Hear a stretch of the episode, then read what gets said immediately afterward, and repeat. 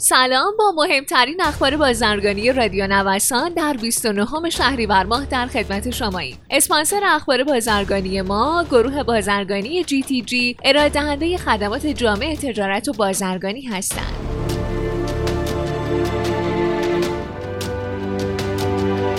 ممنوعیت صادرات 29 کالای جدید به عراق. بنابر اعلام گمرک در کنار خرما که واردات اون به شکل دائمی در عراق ممنوعه در حال حاضر محصولاتی مثل خیار ذرت زرد علوفه بادمجان گل کلم کلم هویج کنار سیب زمینی کاهو سیر کدو فلفل تخم مرغ مرغ زبده گوجه فرنگی شلغم چغندر مرغ کامل ذبح شده اصل ماهی دریایی منجمد هندوانه خربزه باقالای سبز، جو، علوفه، گندم، گاو و گوسفند، علوفه صنعتی و شیره خرما هم اقلام ممنوع الورود به عراق هستند.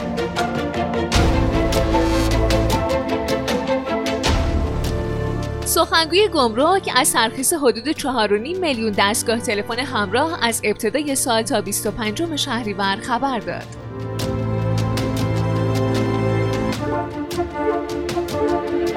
تخصیص ارز با نرخ دولتی 4200 تومانی برای واردات خوراک تویور باعث شده تا اختلاف قیمت بیش از 4 برابری بین قیمت واقعی این خوراک در بازار و قیمت تمام شده واردات با ارز 4200 تومانی به وجود بیاد. به طوری که گروهی از مرغداران برای کسب منافع اقتصادی ناشی از بازار دونرخی سویا و ذرت نقش پرورش دهنده جوجه رو با ایجاد سالن‌های موقت جوجه ریزی بازی می‌کنند تا از دولت برای واردات نهاده های تویور ارز ارزان بگیرند. به گزارش روزنامه دنیای اقتصاد اما این مسیر بعد از وارد کردن خوراک دام با نیت اصلی این گروه منحرف میشه و خوراک با قیمت آزاد در بازار فروخته میشه. در این سریال جوجه ها قربانی سود حداقل 300 درصدی که حاصل از رانت 4200 تومانی میشن.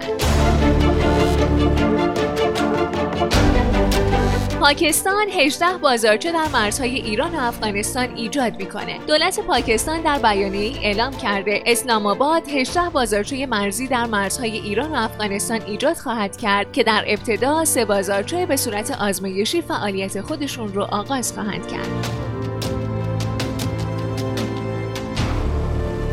گمرک کالاهای اساسی را بدون کد رهگیری ترخیص می‌کنه. رئیس کل گمرک اعلام کرده با تصمیم دولت از دو هفته پیش وارد کنندگان کالاهای اساسی که ارزشون تامین نشده و کد رهگیری دریافت نکردن کالاهاشون از گمرک ترخیص میشه. مدیرعامل اتحادیه سراسری تعاونی های تولید کنندگان فرش و دستباف اعلام کرده در خوشبینانه ترین حالت امسال حداکثر 50 میلیون دلار صادرات فرش و دستباف داریم.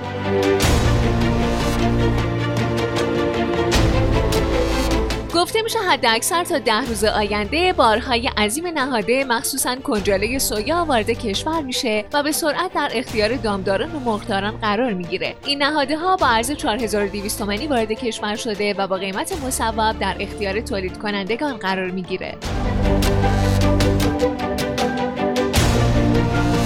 مرزهای مسافری عراق بسته است. دولت عراق روز جمعه تاکید کرد که گذرگاه های مرزی این کشور با جمهوری اسلامی ایران بسته است و به هیچ وجه اجازه ورود زائران اربعین داده نخواهد شد.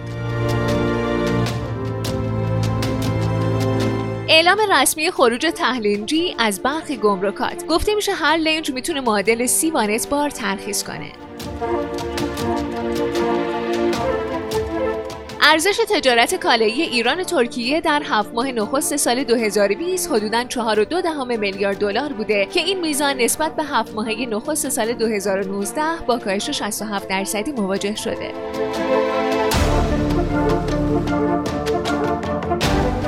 رنگ مس طلایی شد. افزایش بی سابقه واردات مس توسط چین برای دومین ماه متوالی به دلیل تقاضای شدید در بزرگترین کشور مصرف کننده مس در کنار کاهش موجودی انبار مس در بورس فلزات لندن مهمترین عواملی هستند که باعث شده تا کارشناسان به ادامه افزایش قیمت این فلز خوشبین باشند.